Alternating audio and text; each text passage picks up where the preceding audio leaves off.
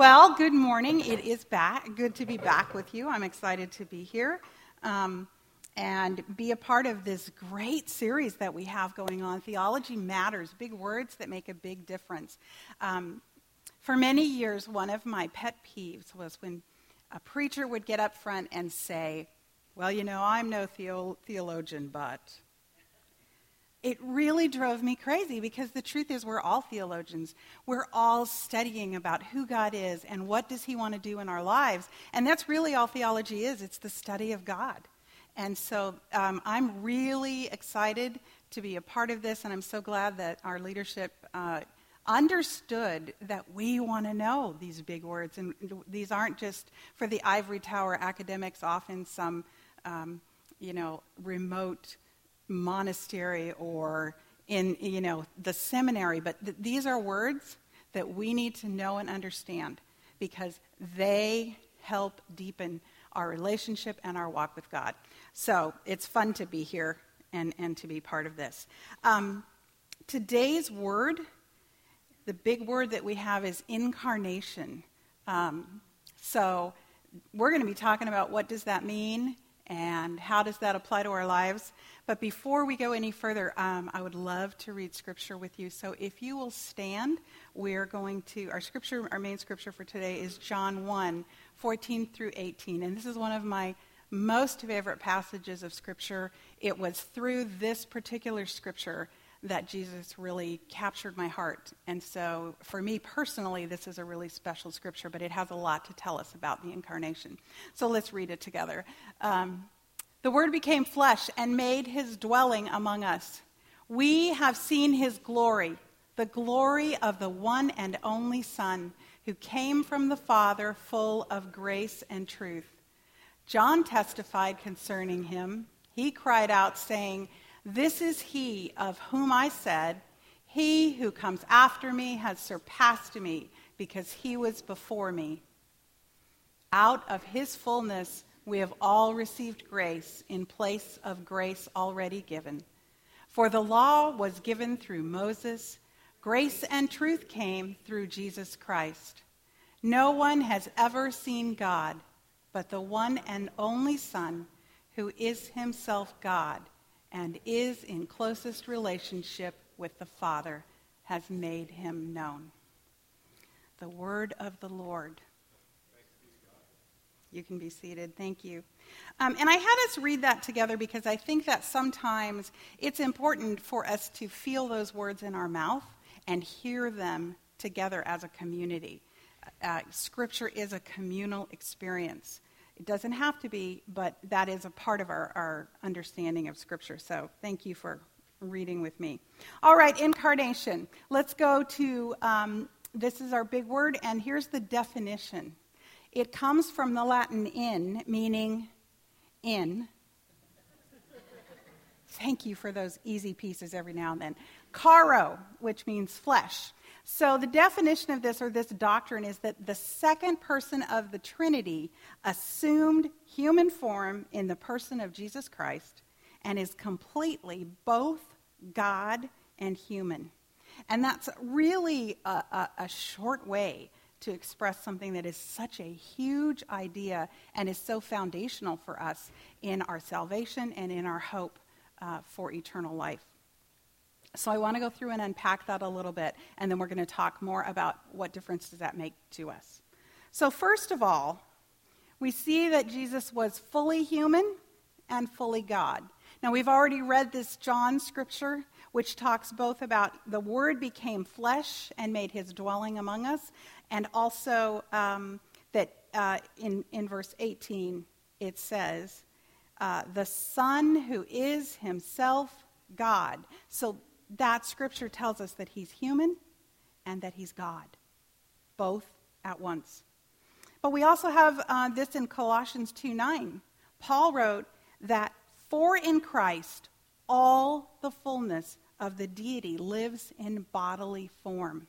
So here we have this understanding that Jesus is God come to earth, but he's God come to earth in human form, as a hum, as a human being. And I want to be clear about this. I think sometimes this is, this is a little confusing, and I'm not going to give you, you know, scientific understandings of molecules and how all that worked. But I think that there are two ways that sometimes we look at this that we can be in error about the incarnation. First of all, uh, I think sometimes people think that this means that, that God came to earth in some kind of a, um, a costume or an overlay. You remember Independence Day where they had the alien and they opened it up and there was the little guy inside? I think sometimes that's what we think. God kind of put on this body and he's kind of inside of it, separate from it, but wearing it around while he's with us. But that's not what Scripture tells us. Scripture tells us that he became human. So it's not a costume. And the other thing that didn't happen, which I, I have seen people kind of think, oh, this makes sense. Some people have the idea that when Jesus was in heaven with the Father, he was God. And when he came to earth, he became human. And he put off all his godhood. And then once he went back to heaven, he was God again. So he kind of did this flip flop thing about what he was, who he is. But that's not what Scripture tells us either. Scripture tells us that Jesus was God and human all at the same time. And no, I don't really understand how that works.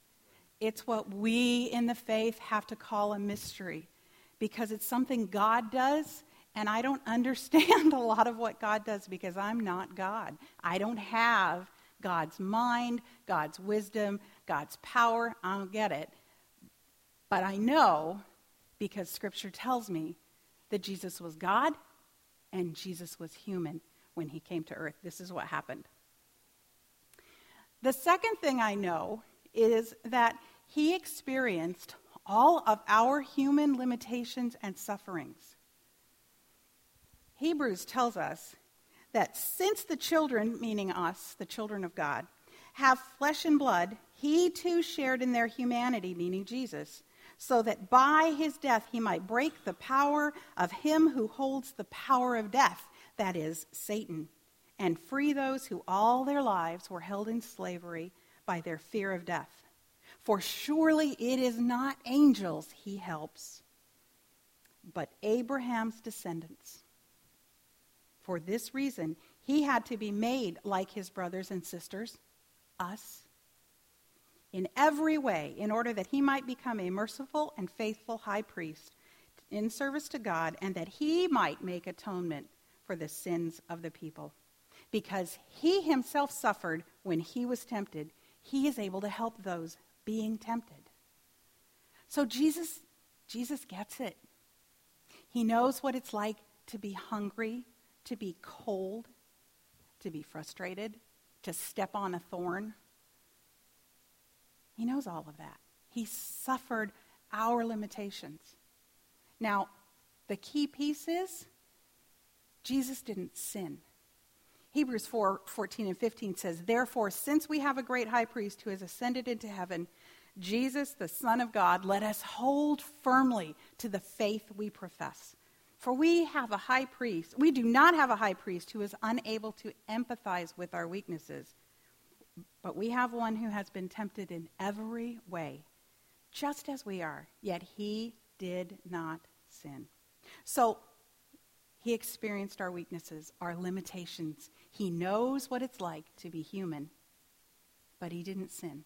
And that's the difference between him and us. Thirdly, here's what we know about the incarnation. Uh, can you give me C? There you go. I want to read it from the screen. He returned to heaven with his humanity intact and glorified. And he sits at the right hand of the Father, still fully human and fully God. Again, he didn't put off his humanity.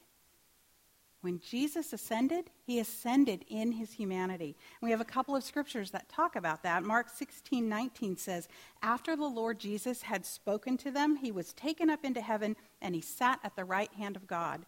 Luke gives us some more details in 24, 50 to 51, where he says, When he had led them out to the vicinity of Bethany, he lifted up his hands and blessed them. And while he was blessing them, he left them and was taken up into heaven. You notice it doesn't say anything there about he kind of disappeared, turned into a mist, vanished, you know, in, into smoke. No, he was taken in his body.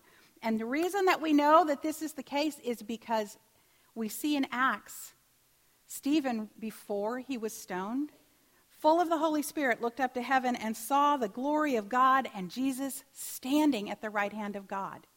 He saw Jesus in his bodily, human, although glorified, form. And then in 1 Corinthians 15 8, Paul says, For what I received, I passed on to you as first importance that Christ died for our sins according to the Scripture, that he was buried, that he was raised on the third day according to the Scriptures, and that he appeared to Peter and then to the twelve. After that, he appeared to more than 500 of the brothers and sisters at the same time, most of whom are still living, though some have fallen asleep. Then he appeared to James, then to all the apostles, and last of all, he appeared to me. Now, none of these people said, Oh, I saw Jesus, but he was just a spirit. It was like a hologram. I put my hand through him, he wasn't really there. They saw Jesus, they walked with him. Remember, Thomas touched his wounds, he physically had contact with Jesus. So, Jesus ascended still has his human incarnation intact. He is fully human, glorified and perfected, and fully God, even now. Okay, so that's nice. But our big question with these things are so what? What's the difference? Who cares? That's a nice intellectual thought. But what does it have to do with me and with God? Well, let me tell you, since I'm here. First of all, I want to remind you what we said at the beginning of this series. At the beginning of this series, we said we're talking about these crucial truths because truth matters, because it leads to how we live. These truths aren't just nice things to know and store somewhere in a book or in a file. They're things that have power and application in our lives. So, the first thing that matters in this truth, the first thing that we see is it shows us that God is still keeping his promises to us. Lately, I have been struck by this progression of a particular promise that God gave us.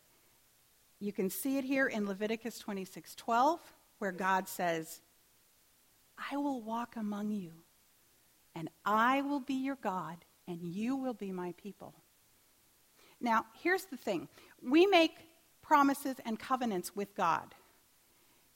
And a covenant is a lasting promise. It means we are going to keep it forever, except we don't because we're broken human beings.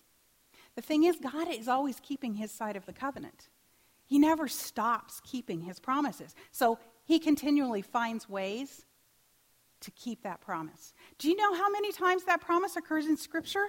It's all over Jeremiah, over and over again. It's in Zechariah, and it's even quoted in the New Testament.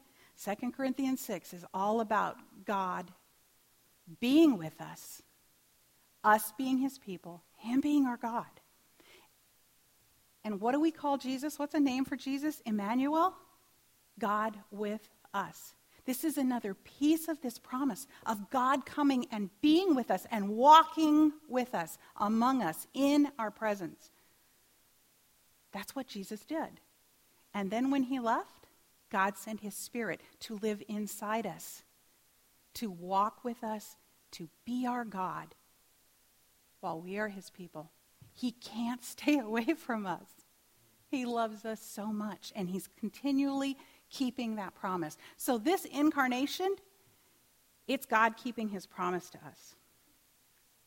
Secondly, the incarnation shows us what we should think about or how we should see our future eternal life. 2 Peter 3:13 says, "But in keeping with his promise, another promise, we are looking forward to a new heaven and a new earth where righteousness dwells. God has promised to redeem all of creation.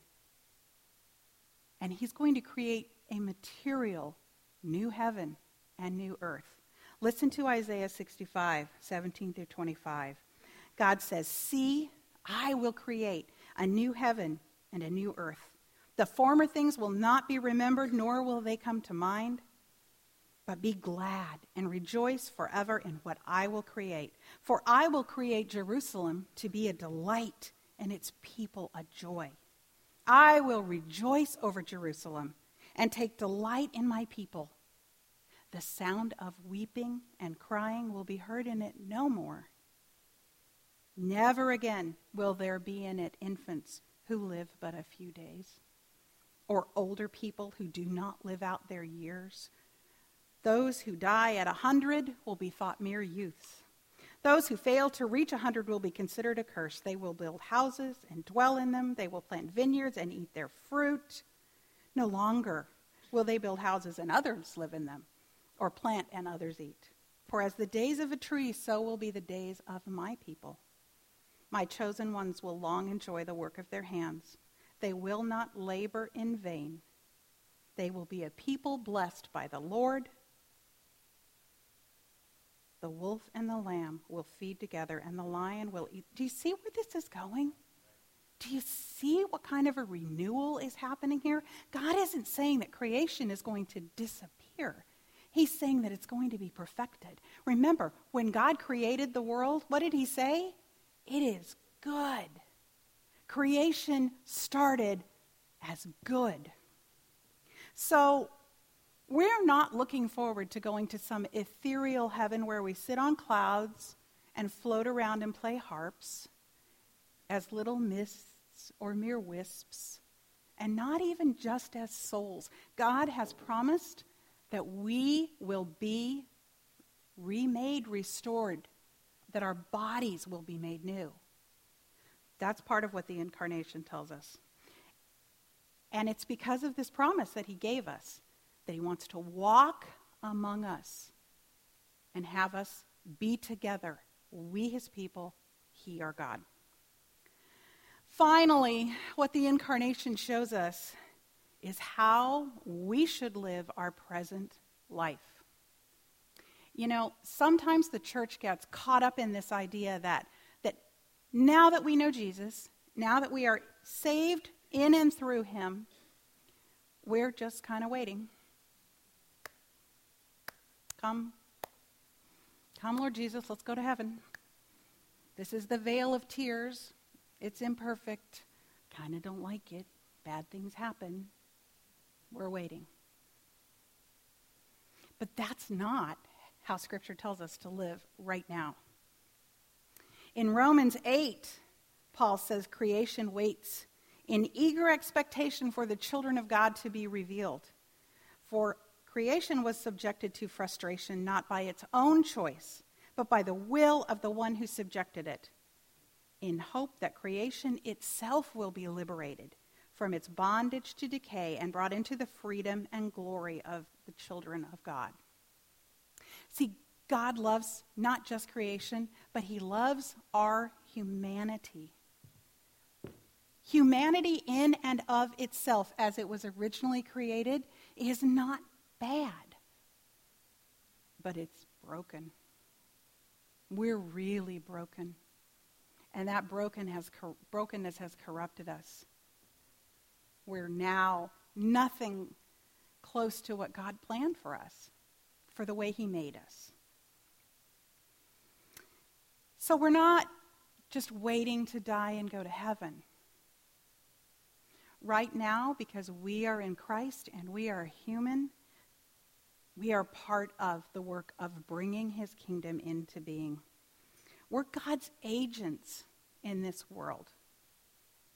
And it's important for us to know sometimes I think we feel like we're fighting the world. Do you feel that sometimes that you're fighting the world? But the truth is, we're called to fight for the world because we're fighting for this redemption and restoration and renewal of creation to come about. That's what God's kingdom is. God's kingdom is, is this renewal. And one of the things that are, going to happen is that heaven and earth will no longer be separated. When Jesus died on the cross, one of the things that happened was the veil in the temple that came between where the people came to worship and that inner Holy of Holies where the Spirit of God dwelt was torn. It was torn, right? So that veil, that partition was no longer there.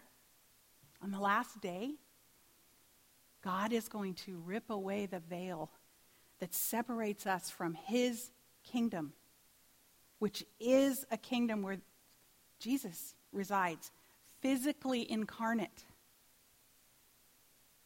That's the veil that's going to be torn away, and heaven and earth are going to come together, and we will be renewed and purified completely and glorified, and we will live in this creation that God intended us to have from the beginning.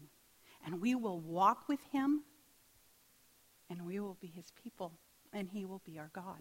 That's what we're waiting for. Each and every one of us, because we follow Christ, are His agents in this world of spreading that kingdom renewal. He works through us to do that. So that's how we're living our present life. And here's what I think is so wonderful. Sometimes we think about the idea that things are going to be changed, right? And, and all the old stuff is going to pass away. But what passes away will be the corrupt, the broken, the evil. The work that you and I do for God's kingdom will remain. Paul tells this to us. Paul says, Therefore, my dear brothers and sisters, stand firm. Let nothing move you. Always give yourselves fully to the work of the Lord because why? Because you know that your labor in the Lord is not in vain. Every time you give a cup of water to someone who's thirsty, every time you're merciful to someone, you sacrifice and give to someone, you care for someone, you talk to someone about Christ, that work will not go away. It will not disappear. It, it is part of the kingdom of God that's being brought into the world. Now, one day, that work will be complete. God will finish it, and we'll see that new heaven and new earth. Christ will return. But until then, know that the kingdom is breaking in. That world that we can't see is breaking in, and the work that you do for Christ is part of that. Today we're going to, as part of this, receive the sacrament of communion. And I have a video, I discovered a video by actually one of my favorite seminary professors, Daryl Johnson. Love this man. He was such, he is such a wise and gentle man. He did a series that was about the ascension of Christ. And we talked a little bit about that, that, that Jesus went to heaven in his incarnate state. So just know he's going to refer to the ascension, but mostly what he's talking about is communion, the Lord's Supper. And I want you to hear what he has to say about that. And once we've seen that video, then we're going to move on and celebrate this meal together.